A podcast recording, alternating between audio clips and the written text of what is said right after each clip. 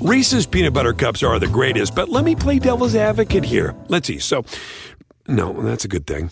Uh, that's definitely not a problem. Uh, Reese's, you did it. You stumped this charming devil. Pulling up to Mickey D's just for drinks? Oh, yeah, that's me. Nothing extra, just perfection and a straw. Coming in hot for the coldest cups on the block. Because there are drinks, then there are drinks from McDonald's. Mix things up with any size lemonade or sweet tea for $1.49. Perfect with our classic fries. Price and participation may vary, cannot be combined with any other offer. Ba da ba ba ba.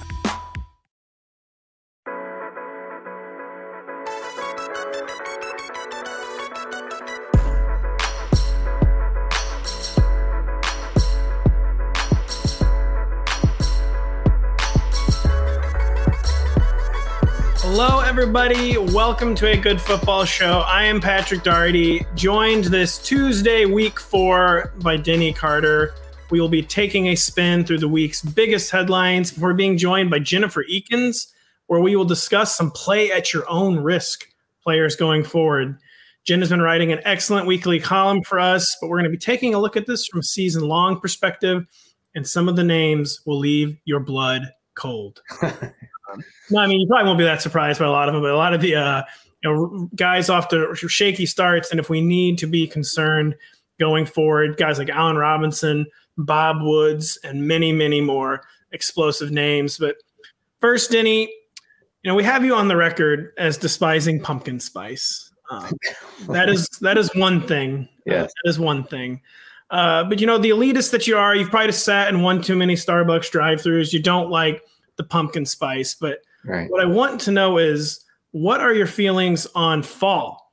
Uh, the you know the season that pumpkin spice is synonymous with, you know, widely considered the greatest season in this country of the United. States of America. Uh, what do you what do you think of fall? Yeah, my my feelings on fall are complicated because the uh, the contrarian in me that won't shut up wants to not like fall, wants to dislike fall because everybody loves fall right? And, and and there's reason for that okay? It's, it's not it's not for nothing. And in most not most in some of the united states it's very temperate it's nice the leaves are changing slash dying. And you know uh, and we get to wear fancy uh, scarves and clothes that um, you know that we that we enjoy that we like we feel we look good in we don't have to wear shorts and t-shirts anymore.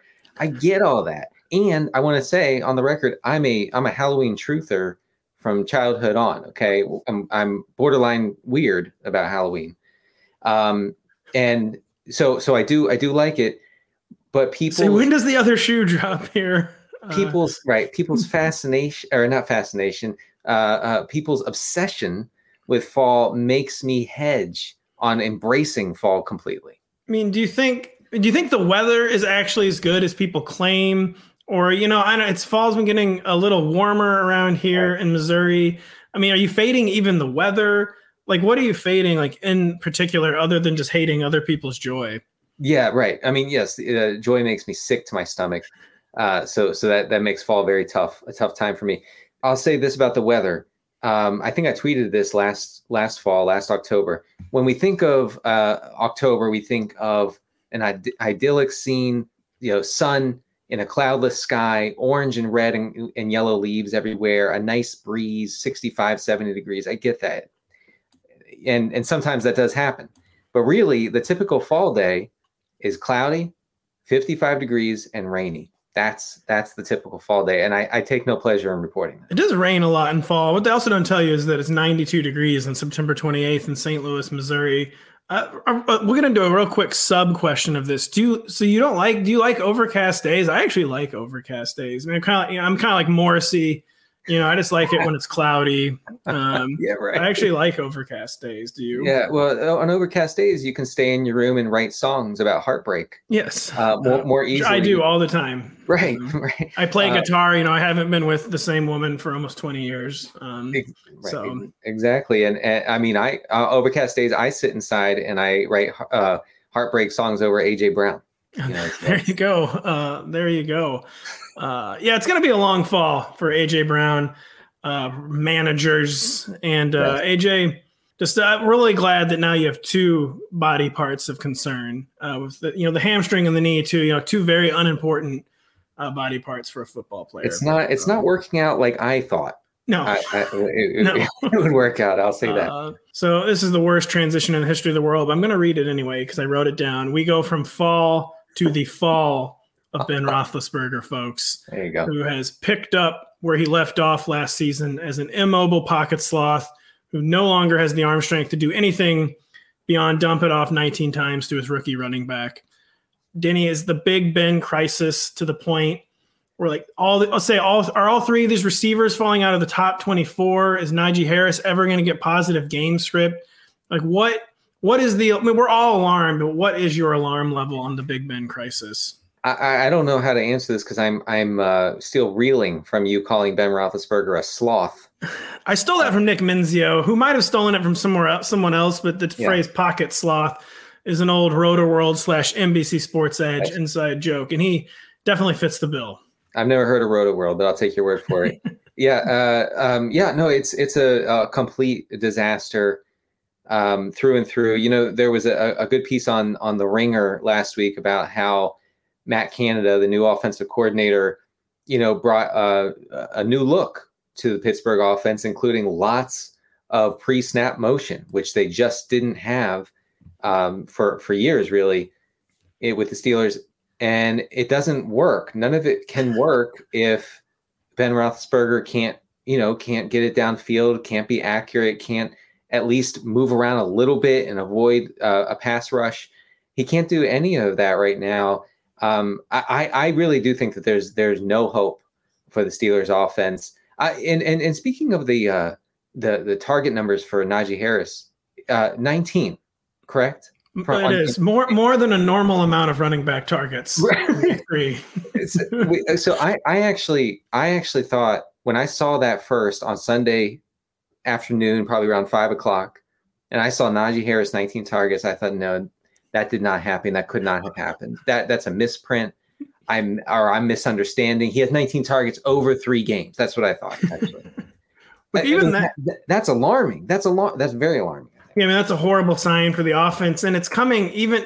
You know, he's cleared ten carry. Well, he's cleared ten carries twice, but he's yet to have a fifty-yard day on the ground.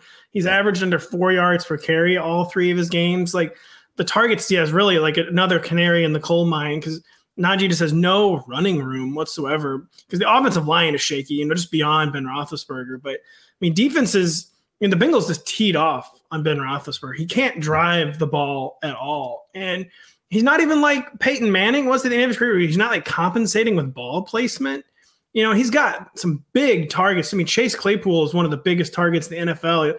Having trouble finding him. He finally found him Sunday after Juju Smith Schuster joined Diontae Johnson on the shelf, but he's not driving the ball yet. He's not compensating with ball placement. And there's no margin for error for his receivers. There's no room to run for his running back. And, you know, this, he only came back after taking a massive pay cut. And it seems like inconceivable for someone like Ben Roethlisberger, someone's been starting for 17 years, the Super Bowls, 5,000 yard passer, et cetera. But I really think he could get benched where there might be just no way they could hide him for 17. Maybe it'll be like a 2015 Peyton Manning thing where they kind of make up an injury to bench him. So it's not like a straight up benching, but it's looking almost impossible to me that Ben Roethlisberger actually makes 17 starts. They'll be able to come up with that injury pretty easily. Yeah. If you, if you take a look at some of the hits that he's taking, there, I mean, he's being walloped back there because he he's not moving. He can't move, and that offensive line can't protect him at all. You know, but what is the answer? You know, Mason Rudolph, like. No, we know we we know who it get- It's Diamond Dwayne Haskins. Yeah, I mean, I, I Um, feel like we're we're on that path here for week eight uh, Dwayne Haskins start, and that might be that might be too far out. We might it might be like week six, but um, uh, just fantasy wise, I was feeling better and better about the Bengals defense coming into week three. Um, I unfortunately I didn't talk about them. I know. I know. I kind of the same way. I kind of didn't want to say that one out loud.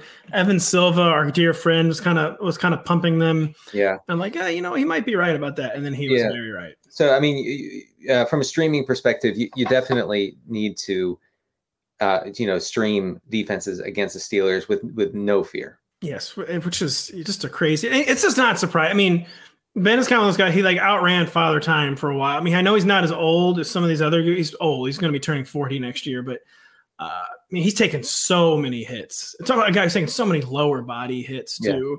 Yeah. Um, it's shocking he didn't slow down sooner, and it just seems very difficult to believe he can outrun this one. Denny, the next one, one you wanted to talk about, one we should definitely be talking about, Damien Harris, who mm-hmm. he hasn't been outright canceled since his week one lost fumble but he's seen his snap share fall from 53% in week one to 41% in week two, and then 31% in week three. Yeah. That was even with James White getting injured. Uh, he lost snaps to Brandon Bolden. Uh, is this as big of a crisis as it appears at first blush, or is there is there a path for Damien Harris to kind of get back on the right path? Uh, you know, maybe um, in the right game script. I, I think that he he now becomes or I, I, would say game script, game, game flow now becomes a, a, major issue for Damien Harris because um, as um, uh, as Bill Callahan from, or no, I'm sorry, Andrew Callahan from the Boston Herald. I said Bill Callahan, the indie folk singer songwriter, not the offensive line. I, you know, I, I, think you you put that into my head. Yeah, I'm sorry about that. Andrew uh, Callahan, the Boston reporter. Yeah. So he he uh, talked today about how uh, Harris struggled again in week three with pass protection. And we know that the Patriots don't play that game. And, no. and, and I mean, and neither do uh, most teams, you know. No. Yeah, yeah, and the Patriots defense. And yeah. a, a, real quick aside, we're talking tight ends, you want to be bad at blocking. Running backs, you better be throwing hellacious blocks. Yeah. And, you know, you need to, what, you didn't, you, you couldn't block Myles Garrett. I mean, I'm going to have to bench you. Yeah. I'm sorry. Exactly. Uh, but yeah. So, anyways, uh, sorry, yeah. your train so, of thought. So I, I know I think I think that that that is a a, a major factor going forward. Now, I, this doesn't mean that Brandon Bolden is a fantasy uh, relevant player. He's not. He's a special teamer. They kind of had him in uh, on an emergency basis against the Saints last week uh, because James White went down with a fair with what seemed to be a serious injury. Bolden led the team in in backfield snaps um, because he was he was and is a, a, better blocker than Harris. So you look forward to week four, just just for instance, and the Bucs are heavy favorites in New England. There's zero chance that Damien Harris is going to benefit from positive game script here, and and so you're going to have uh, you're going to have pretty much anybody else in the backfield protecting Mac Jones as he throws 50 times against Tampa um, I, I, think it could be a long term issue for Harris. I mean, we knew heading into the season that Damien Harris was mostly just a two down back, and how the, they're often subject to like the whims of game flow and game script. But it's just kind of been like the worst case scenario in that regard for Damien Harris. Because, like you said, Bucs, the game script will be bad, and it's just a, a awesome run defense, a really really bad matchup week five, you can maybe instantly bounce back against the Texans, even though the Texans defense has been kind of weirdly feisty, actually. Hmm. But then you got week six against the Cowboys. I mean, that's no way he's going to be able to like get established in that game, which could just be a track meet. Then he's got the Jets. So he's got two really good matchups, two really bad matchups. I think he's just settled in. He's not going to rise above basically matchup dependent status, right? He can still be an RB2, I think, maybe for like these Texans and Jets games, but mm-hmm you can't have any RB two faith basically for games like the Bucs and the Cowboys and the Chargers. After that, he's just purely matchup dependent. It appears. Yeah, and, and, and I think if you if you have if you're in a position where you, you have another player who who might see you know more touches, more playing time, has a better has has more uh, game script going in his favor this week. I think you you seriously consider benching Damien Harris. He's a I, he's like a fringe starter. I think in 12 team leagues this week he has a, one quick thing to watch in the Patriots back. Is Rhamondre Stevenson's not exactly known as a pass catcher either, but he is a better pass catcher than Damien Harris. Yes. Um, so Rhamondre could maybe immediately uh, revive, and you know, as the world turns, if he ever in the plays. Patriots backfield, never never a normal one in the Patriots backfield. Um, the New York Football Giants, Denny. I mean, it's just unbelievable. I mean, it's just never happened before, but they're in crisis. Just unprecedented moment for that franchise uh, being in crisis, the New York Giants. And one of the many fronts where the war is raging is the receiver corps. Both Sterling Shepard and Darius Slayton are battling hamstring injuries. You know, Sterling Shepard, another like just he was like the the ultimate. The one thing he could not do is get hurt because that's what he always does. Got off to such an amazing start, and of course, Yes. He's already hurt. Uh, it was famously week five, Denny, in 2014, where Odell Beckham broke out for the Giants. Oh, Are you guaranteeing something similar for Kadarius Toney this week four? absolutely. Lock him in for 10 catches, 180 yards. No, I'm kidding. Uh, yeah, well, um, So you you want to you have some Toney facts, I'm assuming, right? Yeah, yeah. I, I do. Yeah. So he he played uh 66% of the Giants offensive snaps last week against Atlanta with uh, Darius Slayton and Sterling Shepard out with hamstring issues. Uh, I guess Slayton is definitely out. Uh, Ster- well, they're probably both out this week. Yeah, I mean, Sterling Shepard, he doesn't have like a history of hamstring injuries, but he did have a hamstring injury in 2017, and he's just a guy he misses games every year. You assume he is out until proven otherwise. The, the, the thinking among Giants beat writers today is that Toney will just uh, be the slot receiver and you know in in um, place of Sterling Shepard. So last week against the Falcons, like I said, he got a lot of playing time. Talking about Toney, Toney ran 82.4% of his pass routes from the slot against the Falcons. It didn't amount to much. I mean, he caught he caught two of three passes. Um, but you know, he could just like the, the team could be forced to use their first round pick. Imagine that. Uh, and and with with everybody out, um, you know, he, I guess you could do worse in deeper PPR formats. Um, I- is is Kenny Golladay a better option? Yeah, I guess. Um, but Toney's going to be in there a lot this week. You mean if Toney's actually playing in the slot, uh, as weird as gross as it'll feel, I mean, he is going to be like a fantasy consideration. Yeah. Might even have to get like get him in like the top 48 in the rankings. You might have to consider him like a very high variance DFS tournament option because he is a first round pick. He was labeled basically as an athlete, like as an Mhm. offensive weapon, Yeah. like the kind of guy who can make game breaking plays when he gets the ball in his hands. So that narrative stays throughout the week, uh, that will be interesting. I mean, it's hard to say anything with the, the Giants is interesting, really.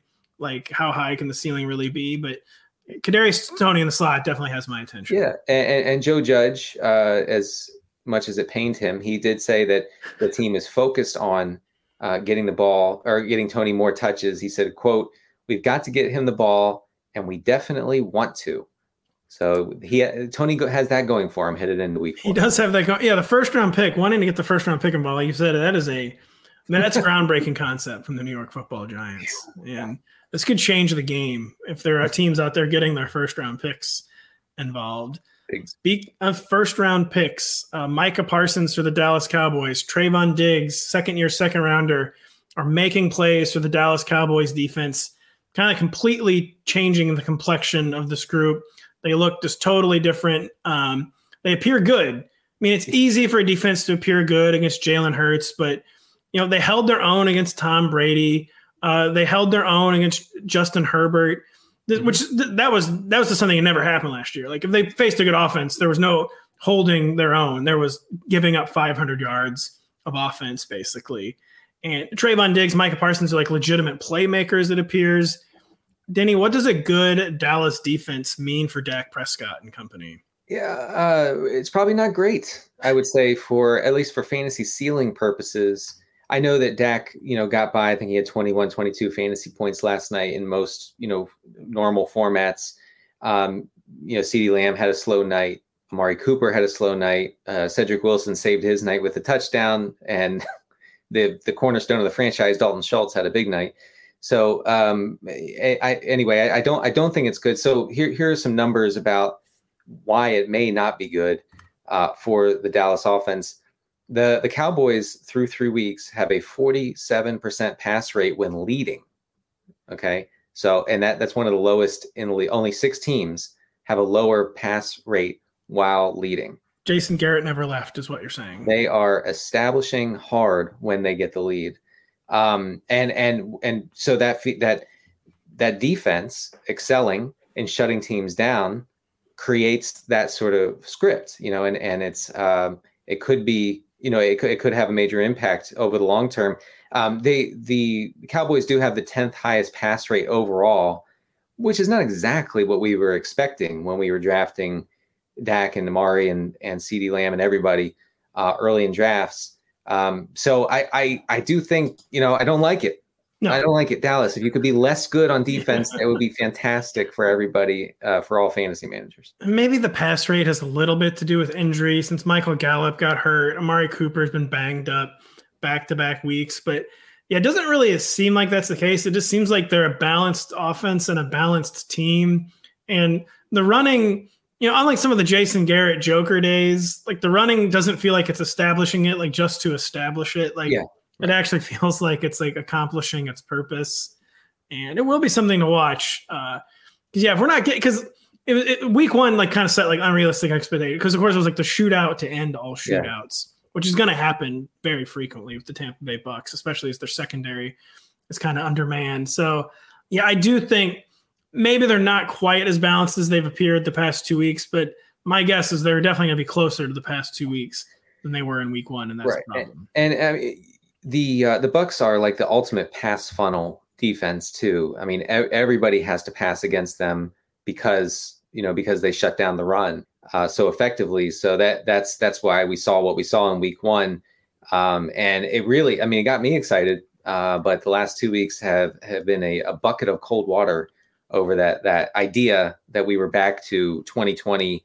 Dak Prescott lighting the league on fire except for the Dalton Schultz hive. We are Legion. Um, we know that uh, we're moving on from David Montgomery Nation to uh, Dalton Schultz Nation. Yep. And uh, he's the Blake Jarwin who was promised. Dalton Schultz, folks. Sure. Um, you know, one more topic before we get to our guest, Jen Eakins, but uh, the anti Damien Harris so far has been James Robinson. Mm. He's seen his touch totals increase from 8 to 14 to 21. He's popped on film He's looked very good for the second year in a row. I mean, uh, he appeared to be a good football player last year. Urban Meyer was like, I'm not so sure about that. Uh, he just makes him prove it on the field, and he's done that. Denny, does, does James Robinson feel like top 20 secure to you at this point? I mean, he, he was RB1 for a lot of last season. That still seems unlikely, but is Damon Harris like back to being like a set and forget RB2? Yeah, not, not Damon Harris. Excuse me, James Robinson. Right. Yeah. Uh, yes, I, I, I think that that's that's a, a pretty locked in take for now. Um, you know, I think Urban Meyer has has relented in his mission to uh, you know make James Robinson not be a thing this year. Uh, Carlos Hyde last week uh, played 34% of the team snaps and had nine carries. Um, importantly, he had no targets, so Hyde is not involved in the passing attack. And for a terrible team that's going to be trailing and going to be throwing a lot this year, that that is that is a critical factor here. James Robinson had 21 touches, played almost 60% of the snaps versus the Cardinals, and uh, he caught six of six targets. I, you know, especially for PPR purposes, I, am I'm, I'm sorry I can't help you if you're playing in standard leagues, but um, I can try, but I might not be very good. So Robinson in PPR formats has, I think, has a pretty solid floor going forward uh, since he dominates the pass catching work out of that backfield. We will fire you, by the way, if you give standard league advice, Denny. I, I just wanted to read a tweet from Jay Moyer Football on Twitter last night. We're talking about James Robinson. It said, Urban Meyer drafted a running back in round one, signed his buddy Carlos Hyde, tried to go pass heavy. James Robinson still found a way he did still find a way. He did. And, uh, I, I, I mean, persistent. You know, he James Robinson is nothing if not persistent. We got we got to give him props. We got to give him props. Uh, we'll be right back with Jennifer Eakins. Get an edge in your fantasy league with player rankings, projections, tiers, and alerts for players on your team or who you are eyeing up on the waiver wire by signing up for NBC Sports Edge Plus and do it at a discount. Use the promo code GOOD10 and get 10% off your annual subscription. That is GOOD10 for 10% off at NBCSportsEdge.com slash win. We welcome in Jennifer Eakins. Uh, she, yeah, much to her surprise, right in the middle of the show. uh, you know her from 4for4 Football and more recently, this little website called NBC Sports Edge, where you can catch her play at your own risk column every Wednesday. Jen, you've been having great success with the fades thus far. But with three games in the books, we're going to talk players who could kind of become a concern from a season long perspective. And you wanted to get things started with the player that probably every single human being uh, who knows about football is concerned with, Allen Robinson. And uh, Jen, just just immediately lay. I'm not even. Yeah, sorry, I didn't like really say hello or anything. I'm just immediately jumping good. into the Allen Robinson talk. It's all good. Hi guys. oh yeah, how are you doing? I'm good. I'm good. I'm excited. I, I, I love a daytime pod. They don't happen that often, but they're fun. They don't. And Jen, real quick, do you like fall? Denny faded fall, the season What? of fall at the beginning of the show. Dude, absolutely not. It's my favorite, 100. percent I don't know how can you. First of all, how can you be in this business and fade fall? A. Pat is he is spreading disinformation. I may misrepresenting his comments a you little know, bit. uh, Oh, okay. Well yeah, then, Well, no, hold, hold on. He clearly wanted to fade fall, but like fall is so unimpeachable that like even Right. Denny basically couldn't poke holes in it. Is yeah, kind of I what mean, happened. How can you how can you totally fade it? And Jen, I'm I'm happy to have an, uh, another kicker truther on. Uh, Pat said he'll get the lawyers involved if we talk about kickers, so we'll have to do that off air. Anyway, and they're, they're tenacious, unfortunately, the lawyers. Listen, so- last week was a really good kicker week. So It that was, was. one, one week, you know, in the win column for us. There was a lot Yeah. of fun cooker, cooker, kicker stuff uh, last week. Absolutely. So yeah, um, but uh, yeah, so let's. I guess we can get back to Allen Robinson because I know the folks are probably uh, chomping at the bit to hear about that. They are, but just Um, also we need. I'm just going to cut you off immediately Yeah. because I'm a good host, and this is give a shout to the kickers back to back weeks with 60 plus yard field goals. Um, the kickers are inheriting the earth. They're taking back their right. They they belong in fantasy leagues. Yeah, absolutely. They've always belonged in fantasy leagues, Pat. They have always belonged. That is true. They belong. Always will. Always have. And kickers, uh, we love you. Man. Anyway, Allen Robinson. Do we love Allen Robinson, Jen? You know, we do love Allen Robinson. Um, I don't love Allen Robinson's life right now, his situation. I mean, look, we all know, right? Allen Robinson has always been QB proof, or at least until this point, right? Um, it, now the question is, is he coach proof, right? I mean, we're in a position where, I mean, I don't know what's happening, you know, with that team in general. Um, but yeah, it's one of those funny things that we've always kind of written up. It's always been kind of the narrative for him that he's, you know, he's QB proof and has been so far.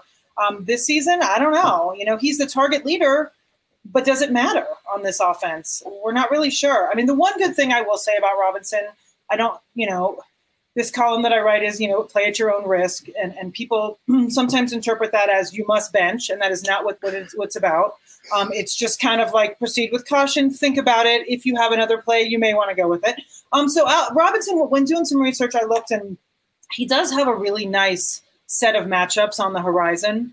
Um, weeks five through eight, he gets Vegas, Green Bay, Tampa Bay, and the Niners, who are um, none of them are higher than 21st right now against wide receivers. So he does have a nice, soft little, you know, path ahead. But uh, I, you know, I think we should all be worried about him and be worried about, you know, their quarterback situation and their coaching situation. I mean, is Nagy going to make it much longer? You know, doing what he's doing? I don't know. No, uh, you know, no one, including Allen Robinson, could have survived the supermassive black hole that was the Chicago offense last week against, against the Bears. Uh, and and so I, I I don't know if you can we can totally overlook that game and just hope that some sort of rational coaching kicks in and they're not as as horrific going forward. Um, but yeah, I mean, like if you drafted Allen Robinson, say in a 10 team league, you've got to have better options right now. I mean, I'm, I'm sure you do. And in some leagues, you don't. Even 12 team leagues, you might. I mean, You might, you might. It it, it kind of depends on on how you drafted. If you started with 15 receivers like I do, maybe you probably do. But um, yeah, it- it's uh it's a it's a thing. You know, Mooney too. D- Uh, Daryl Mooney. I mean, Darnell Mooney, I should say, uh, is is pre- pre- pretty much a non-factor now, and that's and that's hugely disappointing.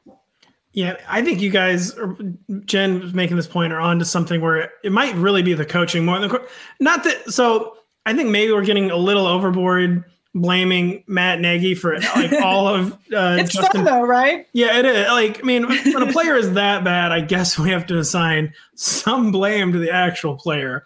Um, but Matt, I mean, we know Matt Nagy's not actually trying to get fired. But if you know that Justin Fields is this raw, like this is not ready, uh, you would be mistaken for thinking he was trying to get you were trying to get fired on Sunday. Where ESPN had some insane stats where so Justin Fields had 30 dropbacks. They called up max protect on two of those dropbacks. They called up pre snap motion on four. They only called two designed rollouts, only two designed quarterback runs. Drew Brees was talking on Football Night in America, actually, like, why would you not get Justin Fields on the perimeter where he could quote unquote like see throws, you know, put him in a position to succeed? And they just categorically did not do that. Uh, especially, you know, they did it in the preseason, which was really weird. Yeah, Denny, I, I saw you tweet about that. I think right, they actually did do that in the preseason. Justin Fields. So why on earth they didn't do it against Myles Garrett is extremely bizarre. But I don't. Matt Nagy's got something bothering him or something. They have he, look. They have the plays in the playbook we saw in August. Like I wasn't hallucinating. like they, you, you know, they had him. Uh, they had Justin Fields running RPOs, running options, all sorts of creative, fun stuff that uh, that took advantage of his elite athleticism.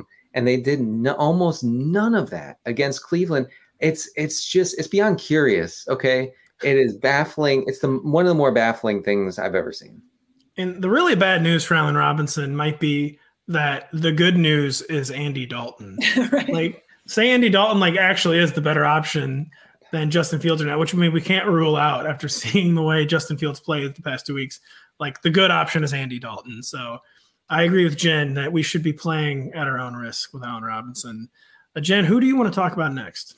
Let's talk about Robert Woods because he's uh, he's kind of crushing me in a lot of leagues, yeah. and um, I think we need to be concerned about Robert Woods moving forward. You know, it's one of those things, right? We all went into the season thinking it would be kind of a one A one B, right, or, or, or even a one A one A, whatever. Him him and Kupp, and uh, it's clearly not that. No, um, I mean Kupp, You know, Kupp Kupp has eleven targets a game, and Woods has six point three. I mean, that, that's a pretty pretty big difference That's like a lot starker than I even realized. Yeah, and when you look at it, like, uh, and so we're at a point now that Woods just has no ceiling. Like, what do we do with him? And he's one of those guys, you know, similar to Robinson. He was being drafted in that same, you know, ADP range, and uh, I mean, he's putting up, you know, not the points that, that we were expecting from him. And you know, Matt Stafford clearly has something going with with Cooper Kupp, and you know that offense is is fantastic, and somehow Woods is, you know, sitting on the sidelines there. So I'm not sure um, what we do with him. You know, it's one of those things. It's very similar to Robinson in that you, if in a 10 team league, you probably have somebody better at the moment.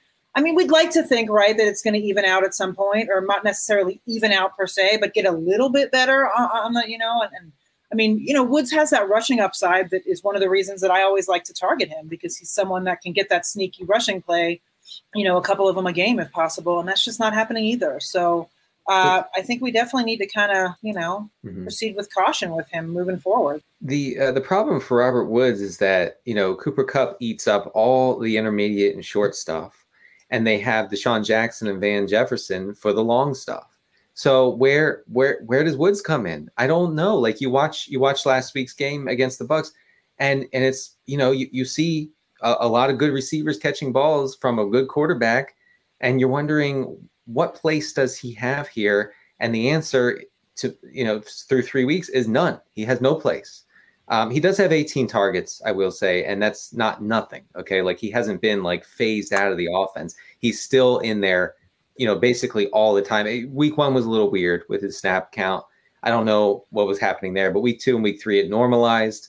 Uh, you know, you know, I, I really like like Robinson. You probably have someone with a better floor and ceiling than Woods right now. The good news is that unlike Robinson, Robert Woods is at least in a positive offensive environment. Um, yeah, his average intended air yards, according to, to Next Gen Stats, is actually it's up from seven point one last year to nine point seven. So maybe in theory, uh, he's getting put in like better position to make plays, make big plays, but that also just could be indicative of the way his targets have decreased, and he was getting so many more targets they were closer to line of scrimmage and dragging down his average depth of target, but he was just getting way more targets. Um, so there, he's only run two more routes than Van Jefferson. Uh, it's hard. It's it's good that he's in this good offense with this good coach and this good quarterback, but yeah, it's hard to find things to really cling to with Robert Woods. Uh, do, we, do we have any closing thoughts on Robert Woods from anybody here? Or it's bleak. It's bleak it's, with bleak. Robert. It, bleak's a bit strong. I mean, uh, maybe not actually. I don't but, know, uh, man. I feel like you know, the, the the Rams go out and score a million points and throw for 10 million yards against Tampa, and he's not involved at all. I mean, he catches three balls. Come on, that's that's pretty- yeah. That one's that one's pretty hard to spin. Yeah. yeah, I mean, you can't you can't win, you know, in fantasy with with Robert Woods getting you single digit points every week. It's just not going to happen. So yeah, not where he was drafted. It, it's bleak and Denny too, like uh I don't know. Maybe the Rams are just too good because, like, you know, they're playing from ahead even against the Bucs, and just maybe that volume's just never going to materialize. Right. Uh, Right. Yeah. I, it's uh, if he couldn't get involved in in that, you know, just dismantling of the Bucs uh, secondary last week, I, I, I'm I'm concerned. I will say that. that was that was concerning. That was concerning. Um, we'll be right back with a few more players with Jen Eakins. The NFL season is in full swing, and the NBC Sports Predictor app has you covered. With Sunday night seven, predict what will happen on Sunday Night Football for a chance to win up to one hundred thousand dollars every week. It is free and easy to play. Download today from your app store or visit NBCSports.com slash predictor. Jen, the next one we're going to bring up is the one that is near and dear to my heart. Um, it's actually two players, but one of them, Calvin Ridley, I may or may not have a lot riding on. And you're here to talk about Calvin Ridley and Kyle Pitts, who uh, I hate to say it, but they certainly seem like play at your own risk players going forward this season. Uh, I too am, am very heavily invested in Calvin Ridley. Heavy. Um, We're talking heavy. Yeah, same. Very, very heavy. Um, not Pitts though, and I'll get to that in a minute. But uh, yeah, Ridley. It's I, I don't know what is going. I mean, listen, we know that uh, Matt Ryan is not playing well. The offensive line is not playing well. Atlanta is not playing well. Um, but his usage is puzzling too. I mean, he doesn't really. He's not involved on these big plays that we're used to seeing from Ridley. You know, he's. I think he's got 8.8 yards per catch right now. Like that's not normal for him. Uh, it, it, That's like decent for a running back. Yeah, I mean, that's- good for a uh, first round Yeah. wide receiver. Yeah, and so it's like, okay, is it Matt Ryan? Is it Arthur Smith? Is it both? Is it all of it? Um, either way, it's definitely concerning. I mean, he was a you know borderline first rounder, early second rounder this season, and um, he is not performing as such. You know, and I don't know. I don't. s- It's tough. It's one of those things. Like, is it get Is it going to get any better? I don't know. You know, is the is the roadmap there for it to get better? Not really. So it's a little scary. He he had 11 targets last week, which is which is good, which is a good development. Um, you know, he is averaging talking about Calvin Ridley, averaging 8.8 yards per catch this season. That is a steep decline from his career yards per catch of 13.8 and his 2020 yards per catch of 15.3. Okay, so we're talking about um, you know around double what it is uh, today. Um, he's also not getting well the the Atlanta offense, whether it's Matt Ryan's arm or, or or Arthur Smith's game plan or whatever, they're not being aggressive at all through the air. Uh, Ridley through week three has three targets of more than 20 yards downfield. He has caught none of them. Uh, this is the same guy who in 2020 led the entire league in uh, downfield targets and receptions. Uh, he's not getting that at all. Like that's not not happening in Arthur Smith's offense. And that's you know when you drafted him, you had the thought that oh that'll that'll continue in some fashion, and and it hasn't. Yeah, you know who averages 8.8 yards per catch?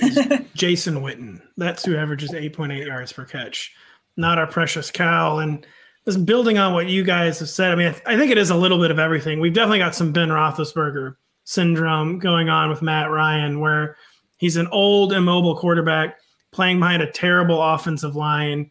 It's hard to hide those kind of people. It's hard to have time for plays to develop. And that's another thing.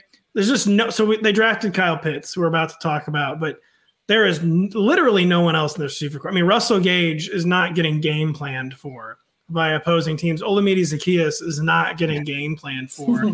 you can roll essentially your entire cornerback core to Calvin Ridley, and he's just got all these factors conspiring against. But he does still have the volume, and we know he's a playmaker. So real quick though, speak. It's like Rich Hribar, our friend, uh, posted some pretty alarming Calvin Ridley stat. Where like last year, his his average depth of target was 15.2 yards.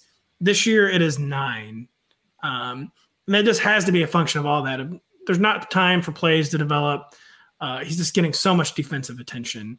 Um, but the volume, unlike Allen Robinson, who's in like a totally hopeless environment, Robert Woods, who's not the number one for his team, Calvin Ridley will have some like sheer force of volume will basically, Yeah. Where he can stay in the top 18 for sure. He'll still probably be a top 12 option a lot of weeks.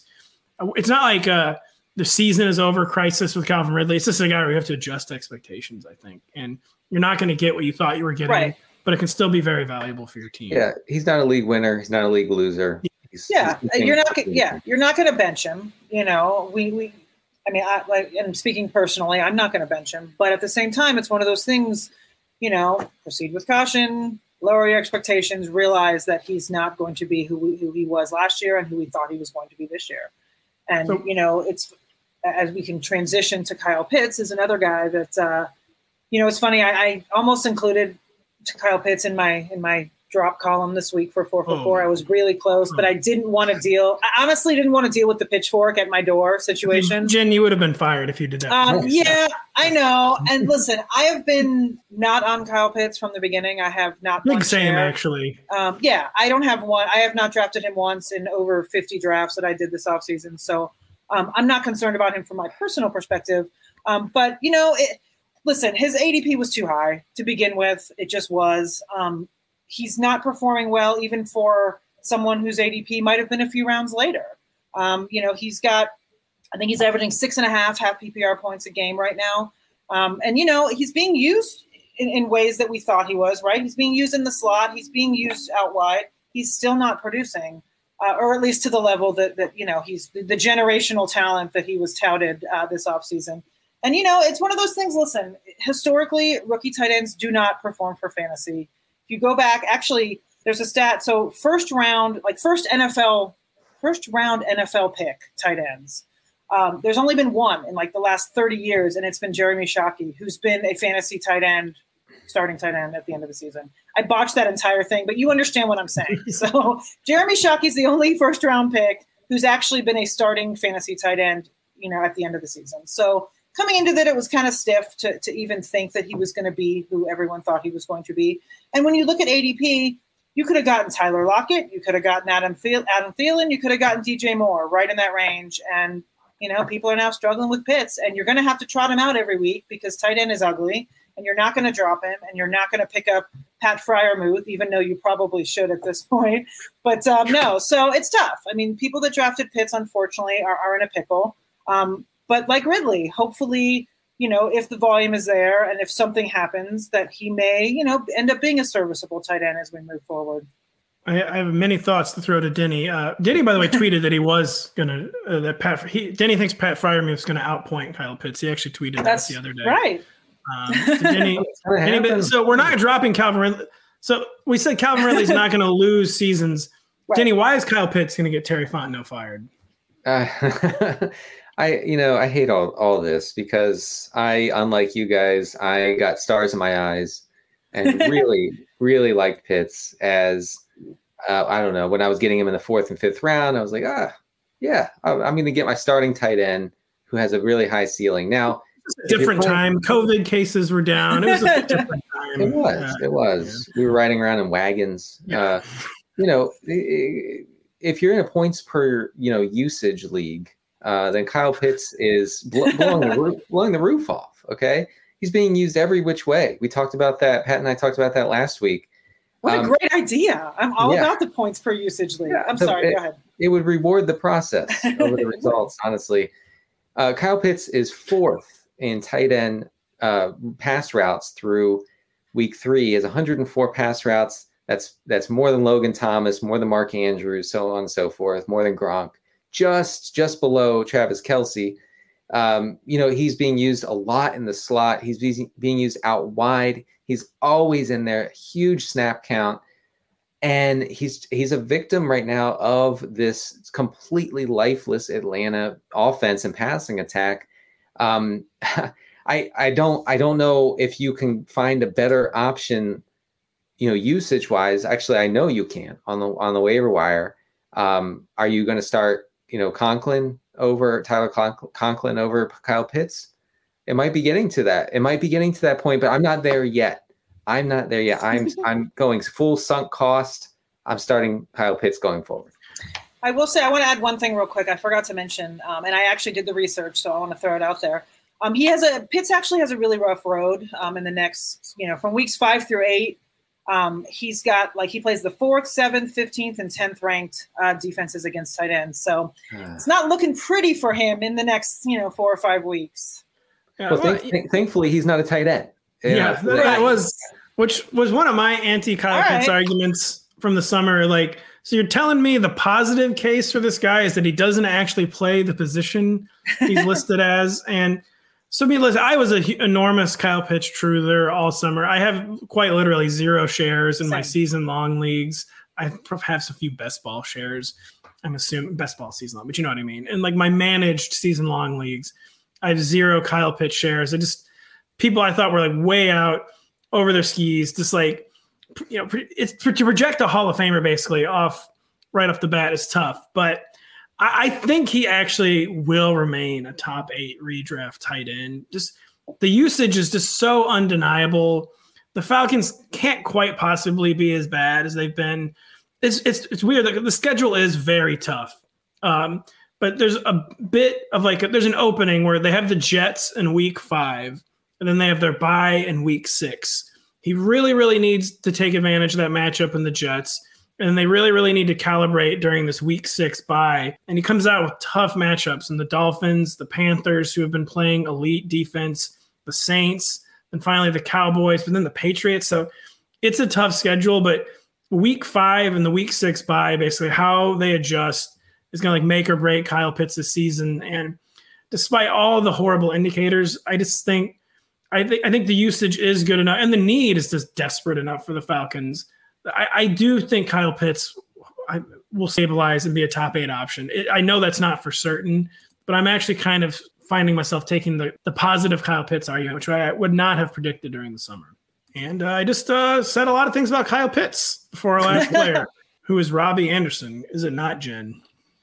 yeah, Robby Anderson's a bummer for me. I, I, I well, because I invested in, in Robby Anderson. I thought that um, – you know his his usage, his production would be you know a little below DJ Moore, um, and his value was a lot better than DJ Moore. So I you know I, he was always there in the you know in those you know seventh whatever round and and it was fantastic. So unfortunately, I drafted a lot of Robby Anderson. I believed in the in the Connect reunion, the, the Sam Darnold Robby Anderson you know reunion. I, I believed in that. I bought the narrative. No, I mean it's it's a bummer. He's not uh, he's not getting anything. And, and the thing that's frustrating too is that in the preseason, we saw a little preview, and he was getting more in the shorter and the intermediate routes than he has in the past. He's always kind of been the big play downfield guy. And the preseason, they were using him more in those different routes. So it was like, ooh, maybe you know he's actually going to have more volume, and he's actually going to be a legit part of this offense and um, that's not happening, and it's a bummer because uh, he's he's you know sinking sinking fantasy teams around uh, around the globe right now, and I don't know that it's going to get any better because Carolina's playing well. I mean, they don't need to you know change anything as far as he's concerned. So I don't know. You know, I mean, with McCaffrey legit out now, you know, maybe things will change. I don't know that he's going to get benefit from that at all, but he may. Uh, Anderson is, you know, like Kyle Pitts, is out there almost all the time uh, in the in the Carolina offense. He's run uh, 99 pass routes, which is second on the team, only behind DJ Moore. He's only seen 10 targets on those 99 pass routes, whereas Terrace Marshall, who has played mostly slot receiver, has had 14 targets on just 72 routes. Terrace Marshall is commanding, you know, more opportunity than Anderson in this offense. And then you have the, you know, I would argue somewhat inevitable uh, emergence of DJ Moore as as a like a real alpha receiver, you know, and and that that's that that's happened. We it's it's not happening. It already has already happened, mm-hmm. and so I, I, think you're talking about Robby Anderson as as you may have talked about him back in his Jets days as as more of a, a very volatile week to week option. I mean, Robbie Matt Rhule did say they have to get Robby Anderson more involved, but I mean that's kind of like more involved like to like, what's the extent there like what's the the context there is that he's tied for 109th in targets with 11 so i mean he could easily get more involved with like four or five targets per week and that still wouldn't be enough. And what's really interesting is so i was on next gen stats and his average depth of target is 18.4 right now. That is third in the entire league and that is double what it was last year. It was 9.6 like so they have really they've not only completely reversed his usage, it's gone like well beyond even how he was used with the Jets, where they're using him as like a real deal, pure field stretcher.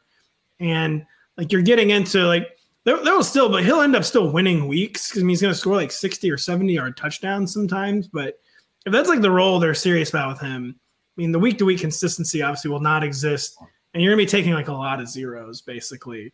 Yeah. So good best ball guy, not good redraft guy. Right. Right. And th- this week will be super telling with McCaffrey injured and Matt, you know Matt Rhule kind of like setting the stage for like a squeaky wheel game, basically. Sure. Um, if it doesn't happen this week, uh, it'll be very very concerning for Robby Anderson and hard to see really a wide receiver three pass path forward. Is that is that too dramatic, Jen? I mean, do you think will Robby Anderson be a wide receiver three in your opinion or no? I mean, I would like for him to be a wide receiver three at this point. That's kind of, you know, I don't know. I think he's more of a like wide receiver floor or wide receiver four, you know, flex dart throw when when you really need it, and a bye week fill in because you know those are coming up. Which you know, so. Uh, but yeah, I don't know that we can count on him, especially now after uh, you know your your little next gen stats. Um, thinking about that, it's like holy. I mean, I didn't realize it was that bad. Um, Yeah, I didn't realize it was that bad either. so yeah, I mean, I think he's someone that we have to kind of, you know, slide over to the bench and and and slot him in that flex if needed and, and bye weeks. But I feel like there have to be better plays on our on our rosters right now than him, unless we see some sort of change. But I don't know that that's going to happen. It's very different from his 2020 usage, where they the Panthers started to use DJ Moore more as the field stretcher and Robby Anderson as the intermediate target. It was a it was a weird, unforeseen situation, and they seem to have course corrected. and honestly, they're probably using Robby Anderson at, in, in a yeah in a correct way now. And last year they really weren't, and they certainly weren't using DJ Moore in, in the in the No. right way last year.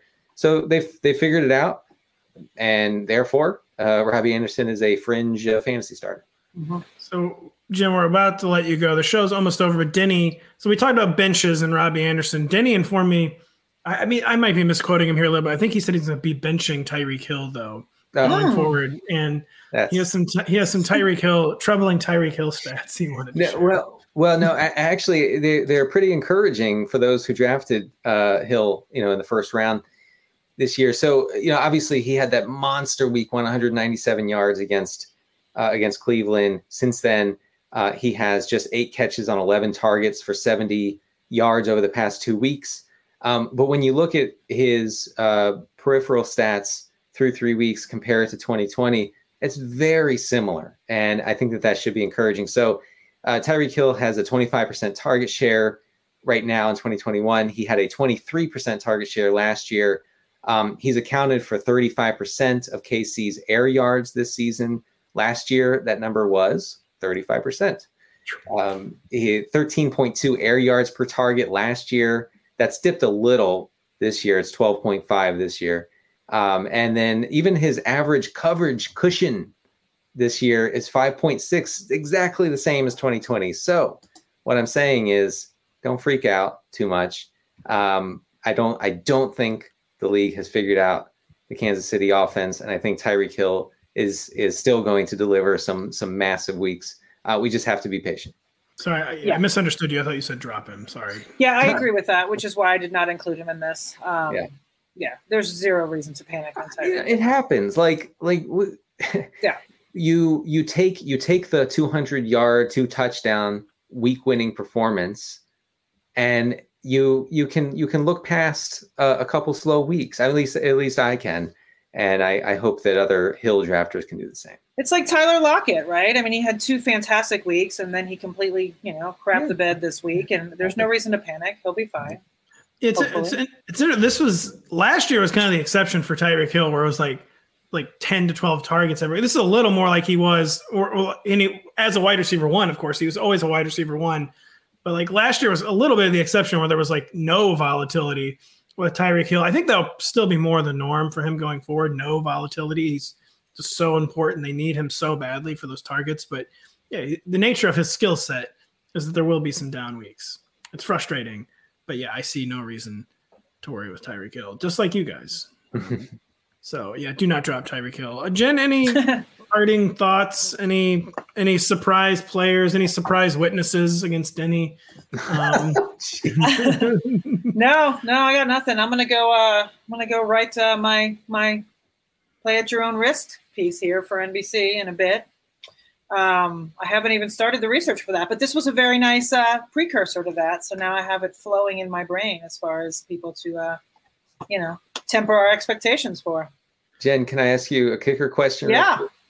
Is it Evan? Is it is it Evan McPherson season? Can you confirm this? I can. He was actually my he's my top streamer in my four for four article that dropped this morning. So uh, it is right. it is indeed Evan McPherson season at least for this week. All right. It's the McPhear season, and yep, we're all ready to retire to our writing caves um, as we get ready for week four. Uh, Denny, thank you for being here. Jen, thank you so much for coming on with us today. Really good stuff. Check out the Play at Your Own Risk column every Wednesday on NBC Sports Edge. It's really, really, really good stuff. Uh, we're so happy to have you writing for us. And uh, yeah, that's it. Uh, hopefully your seasons aren't already over. Got a few leagues I'm 0 3. Uh, won't lie to you folks. I'll be honest with you, open and upfront. But uh, yeah, thank you so much, Jen. Hi, uh, guys. catch us on the show all week, folks. Uh, we will be back on Wednesday. Reese's peanut butter cups are the greatest, but let me play devil's advocate here. Let's see. So, no, that's a good thing. Uh, that's definitely not a problem. Uh, Reese's, you did it. You stumped this charming devil. Pulling up to Mickey D's just for drinks? Oh, yeah, that's me. Nothing extra, just perfection and a straw. Coming in hot for the coldest cups on the block. Because there are drinks, then there are drinks from McDonald's. Mix things up with any size lemonade or sweet tea for $1.49. Perfect with our classic fries. Price and participation may vary, cannot be combined with any other offer. Ba da ba ba ba.